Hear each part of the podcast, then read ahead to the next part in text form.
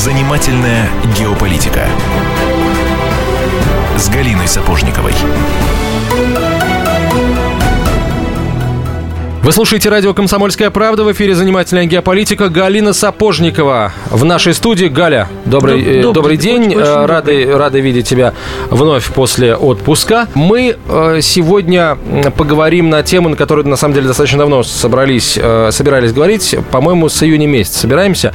Почему с июня? Потому что э, именно в июне стало окончательно понятно, и, собственно, событие это произошло, стало понятно, что э, в Россию приедет э, наследный принц Саудовской Аравии, министр э, обороны этой страны, э, и он в итоге приехал. Потом э, приехал еще и министр иностранных дел Саудовской Аравии и провел переговоры с Сергеем Лавровым. А примерно неделю назад, да, стало понятно, э, что, по всей вероятности, на МАКС 2015, на авиасалон МАКС приедет король Саудовской Аравии Салман. А, На фоне вообще традиционно не самых э, хороших отношений Москвы и Рияда, и много здесь как бы причин для этого, вот это изменение, э, может быть, изменение вектора, может быть, просто какие-то отдельные сигналы, в любом случае заслуживает того, чтобы э, им какое-то время посвятить. Плюс Саудовская Аравия один из крупнейших э, экспортеров нефти, и э, на фоне падающих цен на нефть, на фоне недавнего решения Саудовской Аравии не уменьшать э, квоты э, на добычу нефти, что могло бы там каким-то образом сдержать падение цен. А вообще очень интересно, каким образом Саудовская Аравия будет выбираться из экономической, э, будем говорить так, не самой простой ситуации, в которой оказались в том числе и мы. Это все очень интересно. И все эти вопросы мы зададим сегодня очень интересному человеку, который уже не в первый раз в нашей студии. Чем чаще, тем лучше, как говорится. А, Политолог, востоковед Корине Геворгян. Карина Александровна, здравствуйте. Добрый очень день. рада вас видеть. Спасибо. А вы бы сами, а, давайте, наверное, начнем вот с, с этих учащающихся советов, а, простите, визитов а, саудовских представителей в нашу страну, причем не только визитов людей. Насколько я знаю, один из саудовских инвестиционных фондов а, собрался вкладывать а, в какие-то российские инфраструктурные проекты. Я слышал цифру в 10 миллиардов долларов. Дело в том, что когда представители Саудовской Аравии предлагают и довольно такие весомые инвестиции в российскую экономику, они непременно выдвигают некие политические условия, на которые мы, по крайней мере, до сих пор не очень согласны. Например, по Сирии. Развернуть нашу позицию по Сирии. Я напомню, что невзирая на вот этот вал визитов,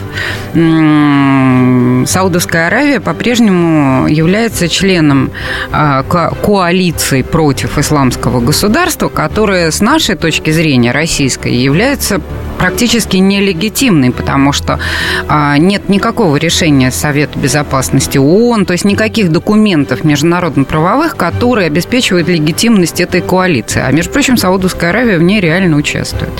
Вот. Так что на сегодняшний день, с моей точки зрения, это пока только месседжи руководства Саудовской Аравии в сторону Соединенных Штатов. Естественно, что в самом обществе, в самой элите э, Саудовской Аравии, правящей элите, есть некоторые расколы. Есть расколы и в Соединенных Штатах элитные. Мы тоже это наблюдаем. Это становится достоянием публичности и так далее. И в данном случае ситуация турбулентная. Э, Коллеги, извините, вот я пытаюсь, э, я молчу, я пытаюсь понять. Это тяжело после отпуска. Я слушаю много таких слов, я их пытаюсь переводить. Ну, что такое турбулентность. Галя, Нет, это знают я знаю. все, я пытаюсь понять, да. почему мы сегодня говорим о Саудовской Аравии, потому что все-таки она очень-очень далека от России. Почему вдруг она стала нам так близко в последнее время?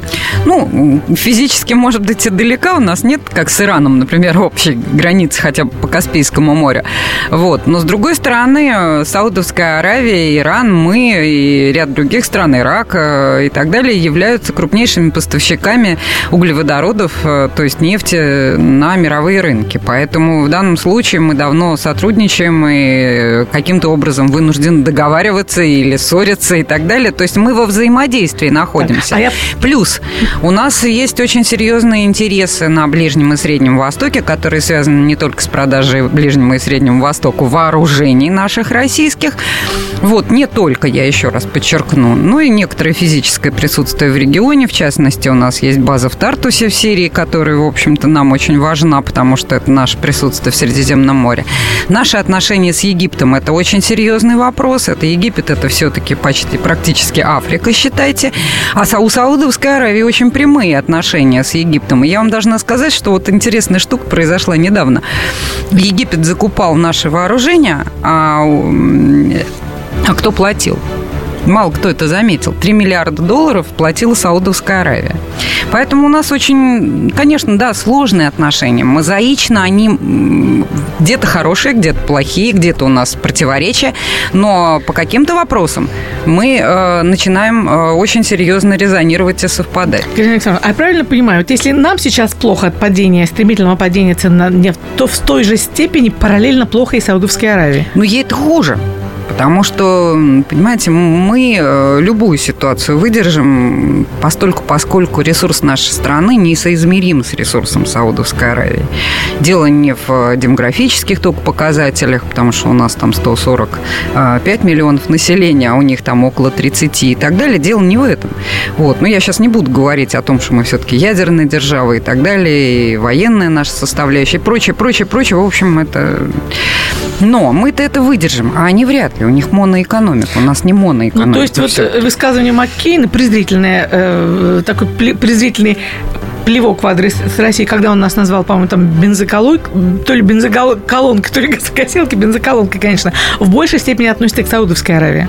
Понимаете, ну, назови хоть горшком. А, нельзя принимать желаемое за действительно. Еще великий немецкий поэт Гёте сказал, очень опасно становиться жертвой собственных креатур. Вот, если Маккейн хочет быть жертвой собственных креатур и рисовать себе нас в виде бензоколонки, это я, например, только радуюсь этому, ради бога. Но мы не бензоколонка. А, а Карина Александровна, давайте, знаете, а, посвятим, вот у нас минуты до конца этой части эфира, вот очень коротко, а, набросками, что вообще из себя представляет Саудовская Аравия в вот этой вот ближневосточной парадигме? С кем дружит, с кем враждует, по экономическим, идеологическим, каким, каким угодно мотивам? До Первой мировой войны все это была Османская империя вместе с Египтом, Сирией, Аравийским полуостровом и так далее. А наши вечные друзья, противники и соперники англичане тогда, все-таки Соединенные Штаты не играли такой роли на международной арене, они были все-таки локальным государством, хоть и большим и достаточно мощным, набиравшим силу. Вот. Сделали все для того, чтобы Османская империя рухнула. Давайте сейчас паузу небольшую сделаем, поговорим после короткой рекламы и новостей. Если всех экономистов выстроить в одну линию, они все равно будут показывать в разные стороны. Верное направление знает доктор экономических наук Михаил Делякин. Только он знает, кто такой Доу Джонс, где у него индекс, как его колебания влияют на мировую экономику и какое отношение он имеет к пиратам Карибского моря. Наш экономист расскажет об этом простым и понятным языком в программе «Час Делягина». Слушайте на радио «Комсомольская правда» по понедельникам в 17.05 по московскому времени.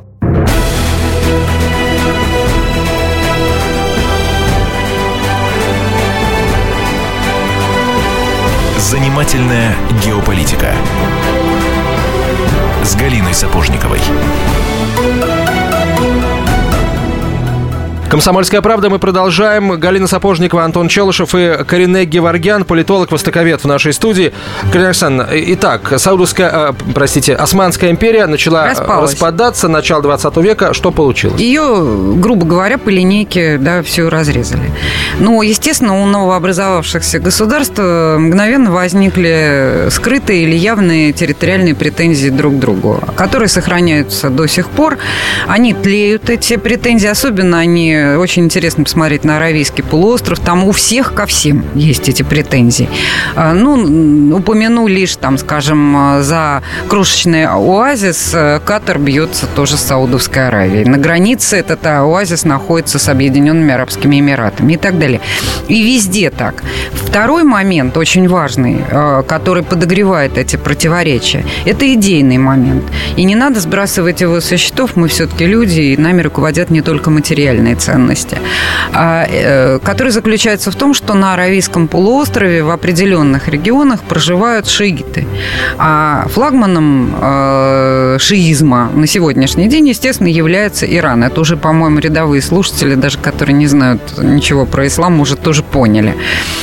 И для э, тех же саудитов, э, у которых шииты проживают в нефтеносных районах как раз, э, через губу они их называли пятой колонной Ирана, с одной стороны. С другой стороны, э, саудовские шииты не имеют таких э, связей с Ираном, какие имеют, например, э, шииты Йемена или Бахрейна. Там родственные есть связи, там сложные кровные отношения и так далее. Они как-то вот кровно, как это ну, тоже такой момент, понимаете, играет роль, да, не связано. Но э, иранцы, разумеется, сочувствуют э, саудовским шиитам, которые сидели достаточно тихо, и их вполне устраивала социальная политика Саудовского королевства, хотя к ним относились всегда с некоторым недоверием. Вот, э, понимаете, да, территориальные претензии и так далее. Так вот, э, я еще хотел сказать один, одно, один момент. Когда э, в 70-х Э, Великобритания ушла из этого региона, то необходимо было как-то обеспечивать баланс. И туда пришли Соединенные Штаты. Поэтому э, вообще Аравийский полуостров нашпигован американскими базами, которые действительно обеспечивали некий баланс сил и э, тормозили развитие вот этих конфликтных взаимоотношений, разви, развитие конфликтов на Аравийском полуострове. Но ситуация-то теперь изменилась. Вы видите, что происходит там. Ирак, да, Сирия и так далее. Возникновение исламского государства – это вообще неформатный игрок э, в регионе, который угрожает всем. То есть у него основной враг Иран, но, извините, уже в 2014 году они сказали, что нам вообще-то нужны Мекка и Медина, которые на территории Саудовской Аравии находятся. И мы свалим это прогнившее королевство, которое вообще является агентом Соединенных Штатов, то есть э, грешником великим, и его надо свалить.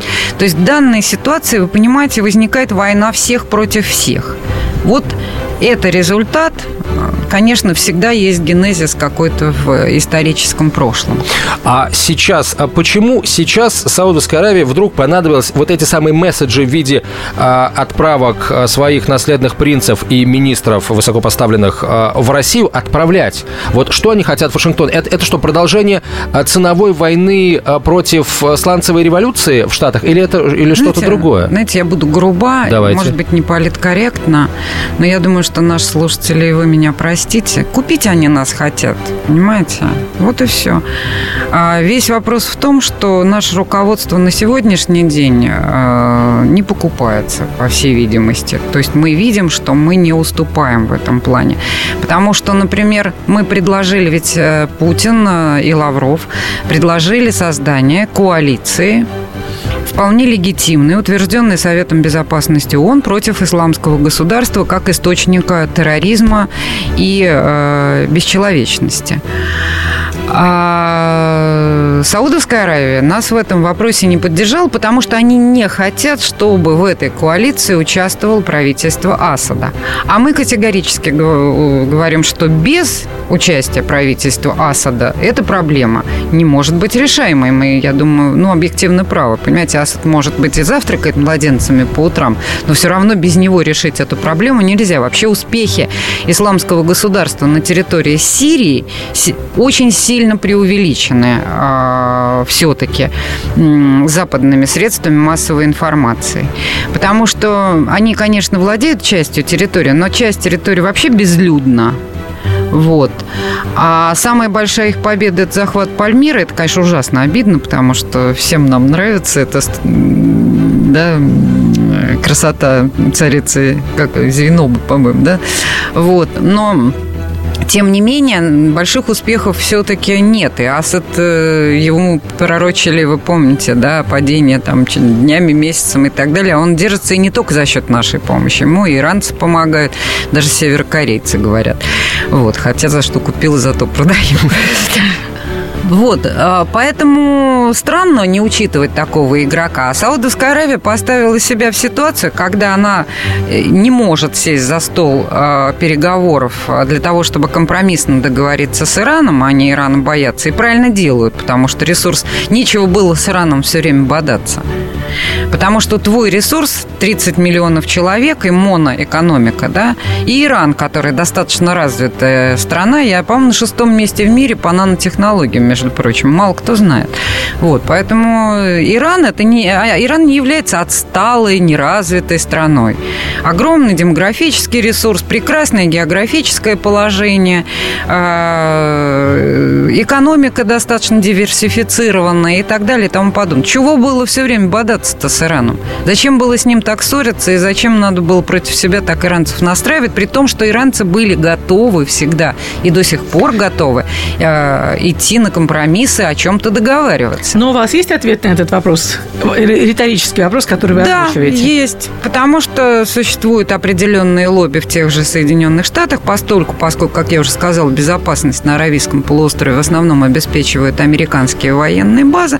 Да, их гнули, нагибали американцы. Это до поры было выгодно, потому что когда у тебя за плечами стоит такой большой Вася с гантелями, понимаете, э, ты чувствуешь за собой силу. А когда вдруг этот Вася начинает играть в такую странную игру, а по большому счету Соединенные Штаты заинтересованы в ослаблении суверенитета всех государств, а, особенности государств Ближнего и Среднего Востока, ну мы же тоже, понимаете, давайте вот эксплицитно, да, скажем, а, что сделали Соединенные Штаты. Вот Европейский Союз образовался вместо того, чтобы усилить суверенитет, да, как бы резонансом всех государств, рухнул суверенитет э, каждого по отдельности. И теперь Европейский Союз – это, в общем, такая бюрократическая структура, которая ни одну проблему, включая проблему мигрантов, которые хлынули из-за того, что они поддержали решение Соединенных Штатов, да, по Ливии, например, или по Сирии и так далее, они справиться не могут. И решения у этой проблемы просто нет никакого. Так что в данном случае а нам как... остается Россия, я имею в виду. Конечно, нам будет очень нелегко, но стоять и наблюдать. Главное, не вмешиваться. А как вы думаете, вот Саудовскую Аравию позвали на то совещание, на, на котором было, это условное, безусловно, э, такое определение, на котором было, бы, было принято решение завалить цены на нефть? Нет, ну, безусловно, об этом договаривались. Безусловно, об этом договаривались. А как можно договариваться в ущерб интерес... себе? Тут есть интерес самой, это не в ущерб себе, тут есть интерес самой Саудовской Аравии. И я считаю, что в данном случае, ну, во-первых, не забывайте, значит, Иран и Саудовская Аравия являются членами ОПЕК. А тут, понимаете, вражда враждой, а как бы интересы совпадают. А, по-моему, в 2014 году Иран председательствовал в ОПЕК. И ничего, как-то под санкциями, все, но тем не менее, да, это тоже важный момент. Значит, э, я напомню вам, что Соединенные Штаты инициировали у себя сланцевую революцию, так называемую. Ну, отдельно, что это такое и насколько это опасно для самих Соединенных Штатов, мы сейчас не будем разбирать.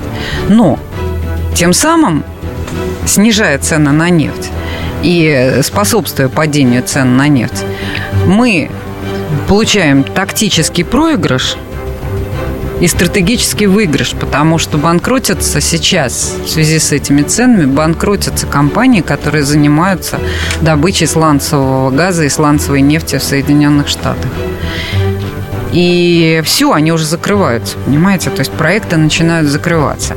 А это неизбежно будет означать, особенно учитывая нестабильность и, как я уже сказала, турбулентность на Ближнем Востоке, а уж теперь и на Аравийском полуострове, потому что у нас сейчас про Йемен-то молчат, а война-то идет. Ну, действительно, ведь ни слова нет в эфире. Да, да. да. Но я еще могу сказать, что Южный Йемен в основном учился у нас, э, там, в военных училищах в Симферополе, например, да, и так далее. А вот, э, вот, э, это все будет способствовать тому, что цены на нефть неизбежно вырастут. А при этом сланцевой нефти и газа не будет. Сейчас пауза небольшая, продолжим после рекламы и новостей. Оставайтесь с нами, друзья. Историю пишут победители. Они же ее и фальсифицируют. Я Николай Сванидзе. Я расскажу вам, как все происходило на самом деле. Я выбрал самые яркие и важные исторические события года, а также вроде бы незаметные, но значимые факты, которые оказали влияние на ход истории. Один год из жизни России глазами ее жителей.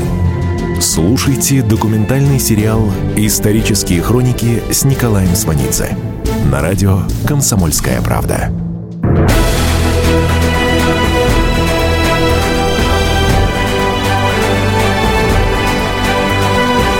Занимательная геополитика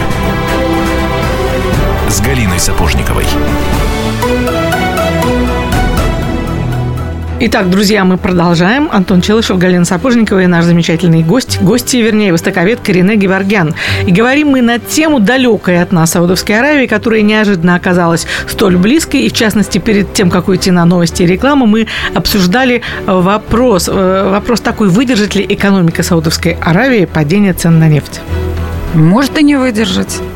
Ну, а нам-то ж там, э, нам-то что от этого будет? Нам как хорошо? Чтобы выдержала или чтобы не выдержала? Понимаете, мы большая страна, и у нас, э, как бы это сказать, как у страны не может быть столь э, простого рассмотрения таких сложных вопросов. А, вообще любое обрушение можно обернуть себе в пользу, можно как бы по нулям выйти из ситуации, а можно и серьезно, серьезные потери получить в этом плане. Поэтому это сложный вопрос. Мы, например, ну вот у нас э, нас часто обвиняют там некоторых э, наших политиков, политологов и так далее в антиамериканизме. Но, конечно, Россия абсолютно не заинтересована в том, чтобы вот, вот вдруг нам завтра объявят, что Соединенные Штаты развалились, завалились и так далее. Мало-то не покажется, понимаете? Это довольно серьезно, это бьет по нам. А как справиться с этой ситуацией, мы не знаем. Я пока не готова прогнозировать, что может произойти с Саудовской Аравией. Я предполагаю, что учит, будет учит, э, расти социальное недовольство, подогреваться конфликты внешние, а, внутренние расколы в каждой из стран Аравийского полуострова, и будет война всех против всех. Каким образом мы сможем, какую пользу для себя извлечь из этого ужасного процесса, я пока не знаю. Это во многом зависит от политической воли и, э, как бы это сказать, маневренности нашей дипломатии и не только. А я правильно понимаю, что вот этот маневр со сговором Саудовская Аравия, ну, во всяком случае, на моей жизни делает не первый раз, как минимум второй. Ведь мы долгое время жили в убеждении, что именно сговор Саудовской Аравии с Америкой э, развалили тогда Советский Союз, во всяком случае, максимально способствовали развалу. Как, каким образом тогда Саудовская Аравия выдержала э, то падение цен на нефть и почему не выдерживает сейчас? В чем разница? Ну, слушайте, другая была эпоха, не было таких э, угроз, которые есть сегодня, обратите внимание. Никакая война в Сирии не шла, согласитесь, правда?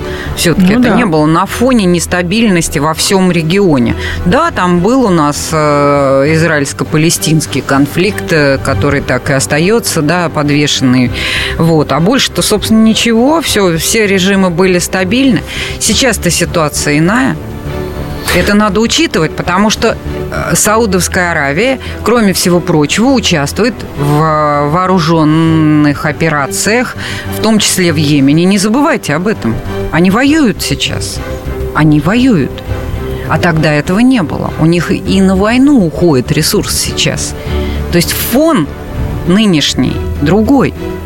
Хорошо, Саудовская Аравия, а, учитывая э, и вот эту войну-то с э, американскими сланцевыми проектами, она вообще может сейчас по-прежнему а, вот на 100% рассчитывать на поддержку Вашингтона там во всех вопросах геополитических, экономических, а, каких угодно там идеологических? Ну, это было бы очень наивно. Я уже вам сказала, что консенсус в Соединенных Штатах, э, хотя там серьезные межэлитные конфликты, еще раз подчеркиваю, и это в том числе там есть люди, которые, э, которых, конечно, пытаются представить как маргиналов, типа вот вся эта команда э, Рона Пола с его сыновьями и так далее. А, хотя, как мне сказала одна очень умная американка, образованная, да, конечно, их пытаются представить маргиналами, маргиналами, но, безусловно, они говорят здравые вещи. Эти люди всячески понимают, что в распыл идет весь ресурс самих Соединенных Штатов, что на мировую революцию сверху, бишь глобализация, Соединенные Штаты пустили собственный ресурс, они его размотали. Потому что то, что происходит, например, там в той же сфере безопасности или те же средства, которые отпускаются на контрпропаганду, я вам напомню, что для борьбы с Russia Today, официальный бюджет который 25 миллионов в год, а, Конгресс утвердил 700 миллионов долларов. Это на борьбу с Russia Today, понимаете? Ну что это такое? Ну мы же с вами не наивные люди, мы же понимаем, что это просто распил бюджет. Как все просто оказалось. Конечно. А мы-то сидим себя славим. И есть люди в самих Соединенных Штатах, которых представляют маргиналами, которые говорят, ребят, что вы делаете? С другой стороны, есть консенсус, который связан с тем, что вот это даже и конфликтующая внутри себя правящая элита, а, хочет ослабить суверенитеты других государств. Вот у них на этой почве есть консенсус. И они этого добились. А теперь, когда ты получил меня сюда, как в одной книжке американского сексопатолога, что ты будешь делать? Да, они не знают теперь, что с этим делать, потому что процесс-то они думали, что это будет управляемый хаос, а управляемый хаос может быть только в абстракции в математике. А экспонированный на социум, он не работает. Хотя много, и я в том числе там писала об этом статье, что это смешно, это такая оксюморон, это черный снег, понимаете, или белая ворона. Вот. Но тем не менее, они считали, что управляемый хаос, они смогут им управлять. Теперь, может быть, они и смогли бы им управлять, если бы у англосаксов, вообще американцев, там, скажем, был бы опыт руководства в ручном режиме. Не умеют они управлять в ручном режиме. Это как раз наша сильная сторона.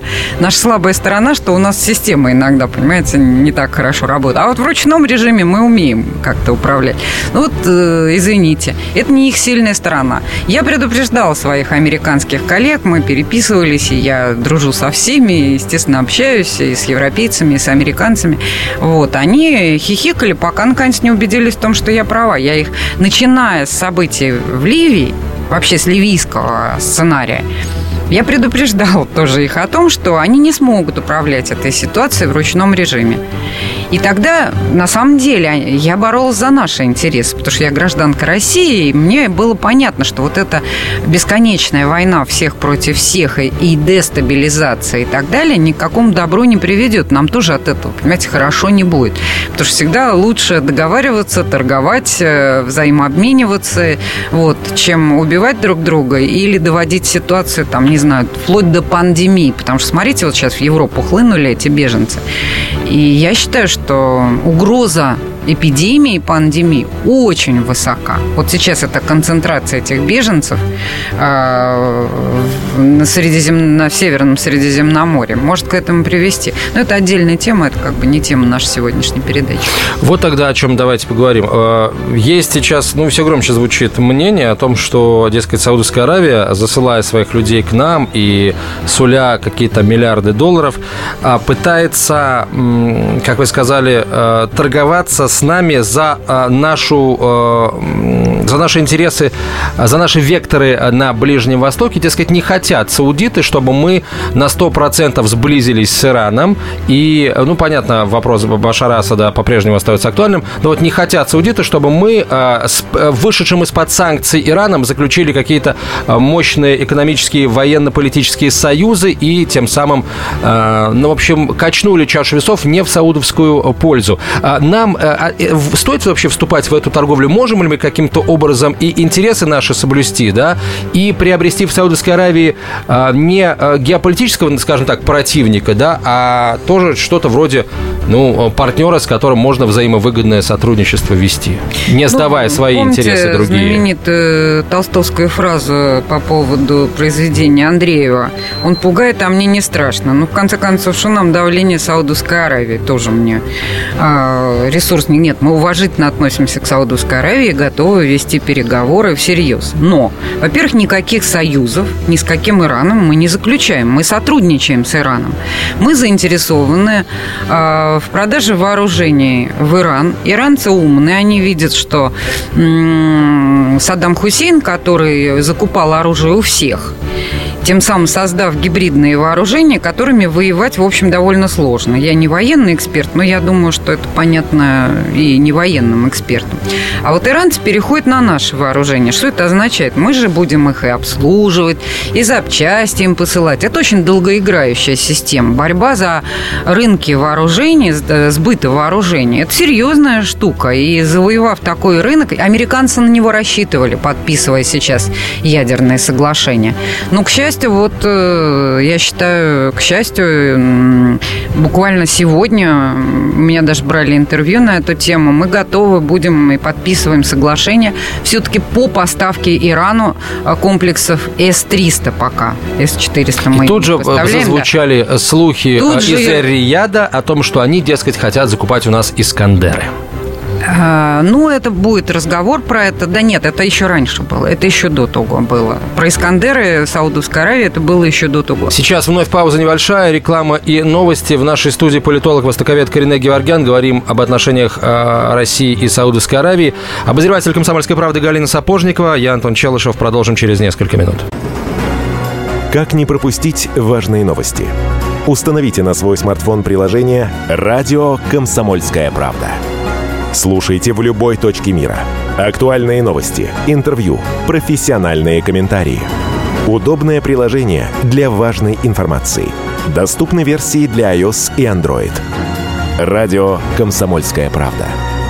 В вашем мобильном.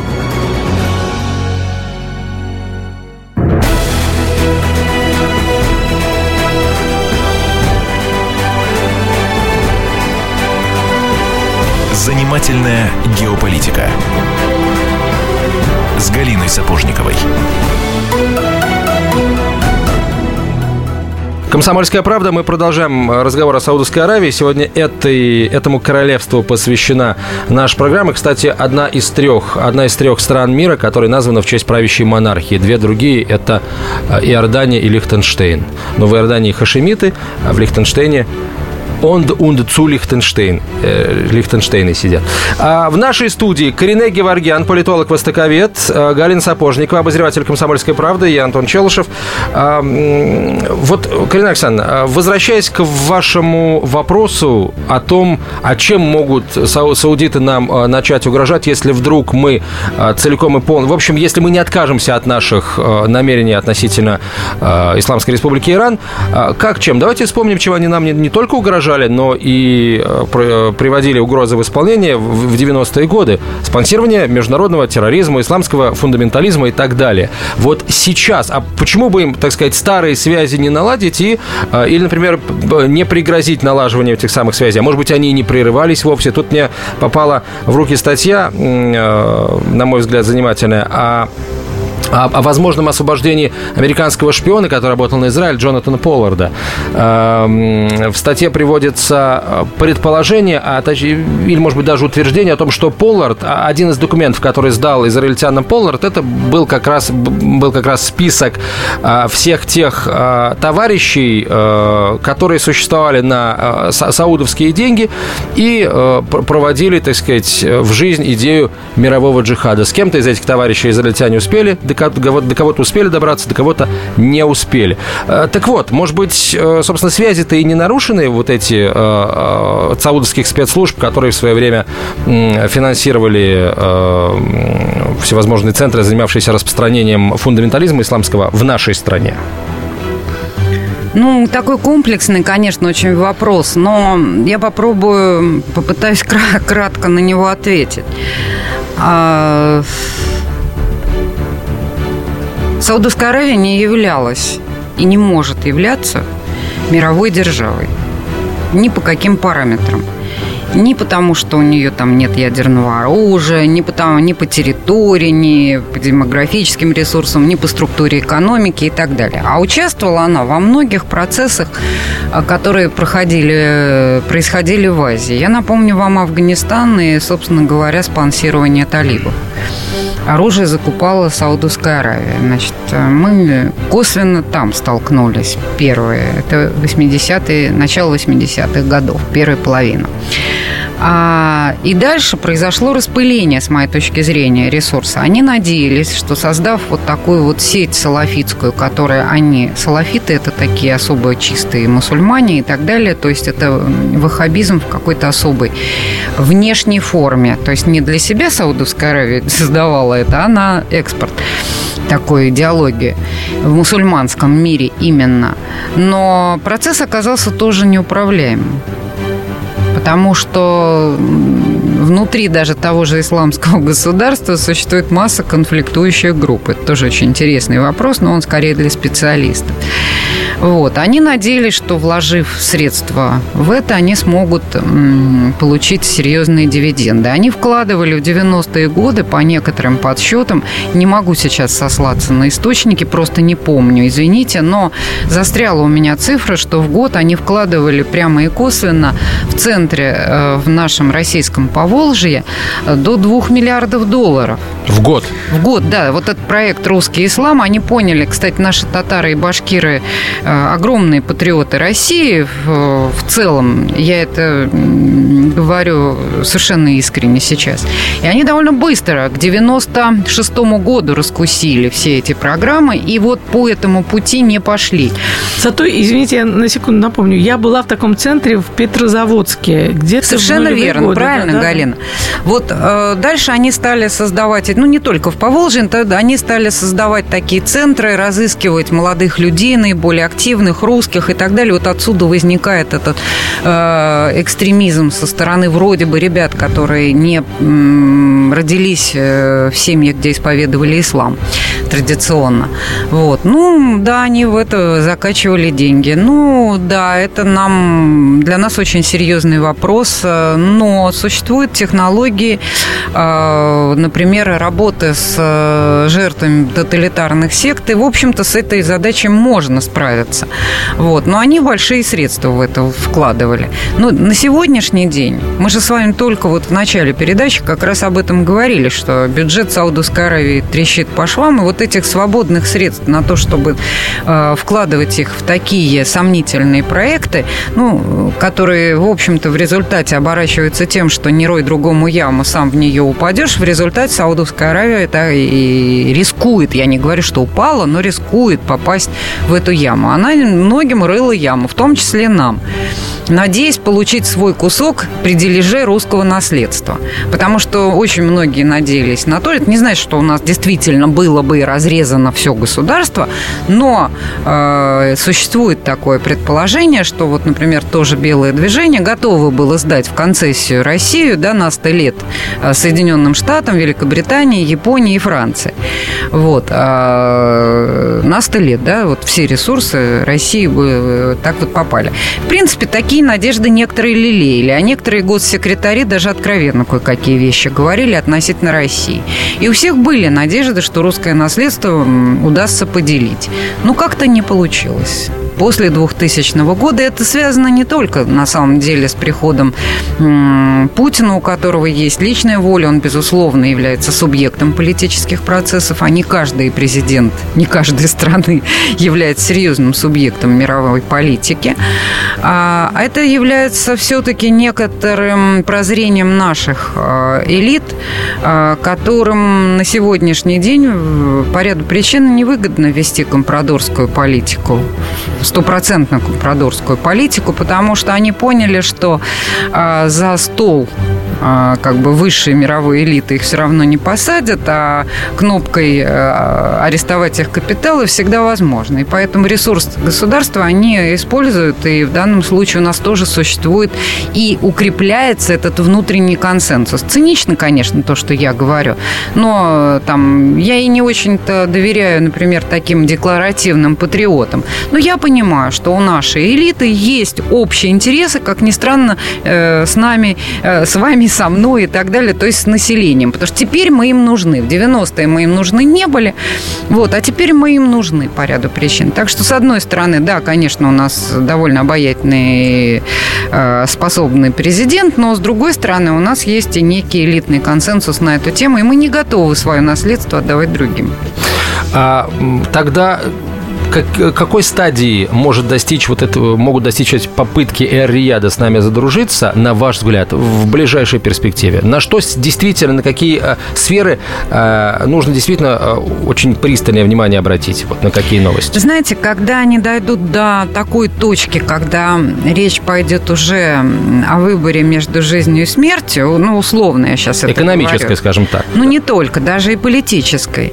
Когда они поймут, что, в общем-то, дальше кольцо сжимается, и они не могут, и ситуация для них патовая, и выйти из нее они не могут, тогда они вынуждены будут пойти на серьезные переформатирование э, своей ориентации внешнеполитической. Угу. Вот. И я думаю, что им придется договариваться и по сирийскому вопросу, и по иранскому вопросу. Но тогда они будут это делать э, как бы по нашей рекомендации. А постольку, поскольку, невзирая ни на что, невзирая на оскорбления и санкции и так далее, мы ведем себя вежливо, в дипломатическом плане, это факт. А, и не позволяем себе никаких резких высказываний и резких поступков в адрес той же Саудовской Аравии, я считаю, что в данном случае это единственный исход этой ситуации. Собственно, другого я и не вижу. Потому что Соединенные Штаты тоже, понимаете, у них тоже все эти тараканы расползаются, да, то есть проблемы невозможно решить. Плюс возникают региональные проблемы, плюс, естественно, в такой ситуации в ситуации кризиса будут усиливаться внутренние проблемы, разумеется. Но это целый комплекс. Э, и, и в этой ситуации у нас есть возможность занять новые позиции в ближневосточной политике. Карина Геворгян была в нашей студии, политолог, востоковед. Карина Александровна, спасибо большое. Приходите спасибо. к нам еще. Галина Сапожникова, я Антон Челышев. До встречи. Кому выгодны государственные перевороты? Кто провоцирует военные конфликты? Кем пишутся сценарии цветных революций? Что Россия делит с Британией последние 300 лет? Обозреватель «Комсомольской правды» Галина Сапожникова вместе с политологами, социологами и историками ищет ответы на эти вопросы в специальном проекте «Занимательная геополитика». Открытие, которое она делает во время прямых эфиров, шокирует общественность и провоцирует шквал критики – Однако она не боится искать правду. Занимательная геополитика. Каждую среду в 17.05 по московскому времени. На радио «Комсомольская правда».